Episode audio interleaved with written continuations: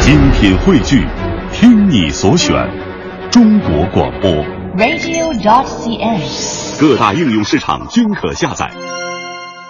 这里是来自文艺之声 FM 一零六六的杨晨时间，我是杨晨。大家好，我是景熙。呃，今天特别奇怪啊，在一个没有一个特殊情况下的日子，那这怎么这句话怎么来说呢？就是今天也不是像这种二十四节气，也不是一个特殊的节日，我、呃很少碰到这样的时候哈、来到你的节目。所以呢，这说明呢，我们每天都是节 日，每一天都不一样。景熙天天见是吧？传说啊，他说我在我在情绪好低落，不想说原因。嗯，其实呢，嗯，每个人都有那种情绪低落的时候。对，对，就是嗯，都说因为这个女人可能有这种因为生理周期导致的心情变化，其实男人也有。啊，大家只不过只不过是我们不会以一种直观的方式来显现出来，这么着而已，对是吧对，反正我也是每个月固定有那么几天突然情绪 低落啊，那你怎么办呢？有什么办法 没有？上扬尘时间吧，哎我我也是，啊 我就是等几期来上扬这。 对我每个月感觉不太舒服的时候，正好杨晨老师每周三现在让我固定的来做一期啊、呃客座嘉宾嘛，然后调节一下我的心情啊、哎你真的这样觉得吗？呃其实您没发现吗？就是我春节回来以后，我连我自己的咬电台的节目都还没有录，回来第一件事就是先上您的节目。这个我们台的两位主播已经说我开始吃里扒外了。 其实，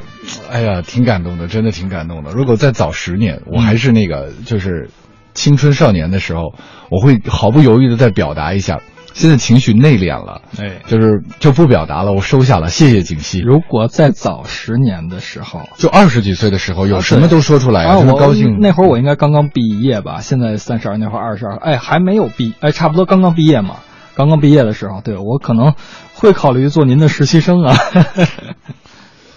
哎呀，接不住了。我呃接不 住了。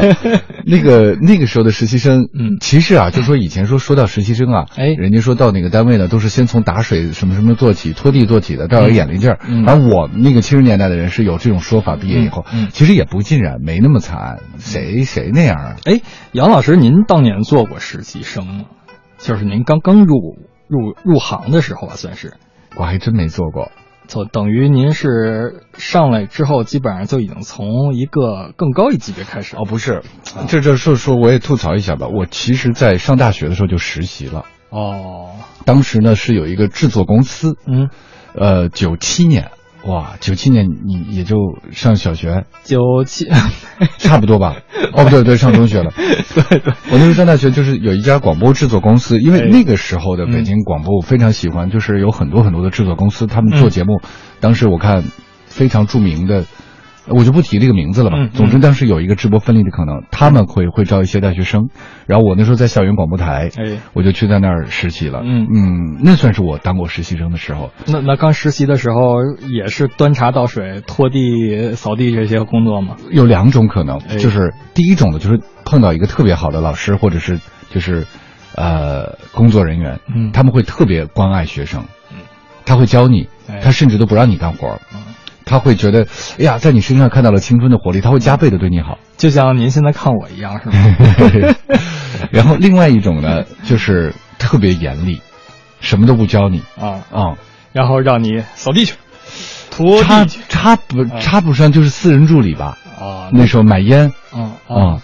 真的打水。那嗯您的实习生应该带的也挺多了吧？他们应该感到很幸运吧，在您的身边做实习生我，还真的从来没带过实习生。没有带过吗？对，因为实习生呢，就是认真的讲啊，嗯嗯他是需要来学习一些实际经验，他需要一个更严谨一点的老师。那嗯啊您就是比方说严谨一点的老师是什么呢？就策划选题，嗯，然后准今备天稿件，今天我们来聊什么？对，有有条不紊准备资料，哎，嗯，然后呢，呃，就是资料分析。嗯，然后每天的，比方新闻编辑整理，它是一个非常严谨的工作，嗯甚至呢，他可能会手把手的教他这个编辑软件怎么用。但我不属于这一种主持人对。啊，呃，从第一次上杨晨老师的节目到现在，第一次我就问了，我说杨晨老师，这个每因为每次我也自己也做电台，嗯我都想大家会有一个选题，我们聊什么？嗯我第一次问杨晨老师，杨晨说没有，没有选题，来了就是了。但其实这个是我对你不负责任的一个表现，为什么呢？就是没有，有的时候是托词，不可能没有。嗯它是一个副稿，我倒觉得，啊、因为只不过有的时候我可能每个人习惯不同，我正嗯好，因为它不是一个非常严谨的新闻节目，说我一定要怎样怎样，嗯对我是有一个打副稿的过程嗯，但这个打副稿是我没法跟实习生分享的，嗯因为实习生他这个阶段他还是应该就是按部就班的，就按正常的规律来。嗯那副稿是什么呢？就是因为很有可能今天你说晚上一个节目，它是比较随性一些的，哎，我准备好了一个话题，可能你到这个晚上，你就不想聊这个话题，听众对他不感兴趣了。就是大家还是应该看时间段，比如晚上这个时间段，大家入睡前应该随心而动的，稍微轻松一点的、嗯这么一个时间段，是这个意思吧？对，哎呀，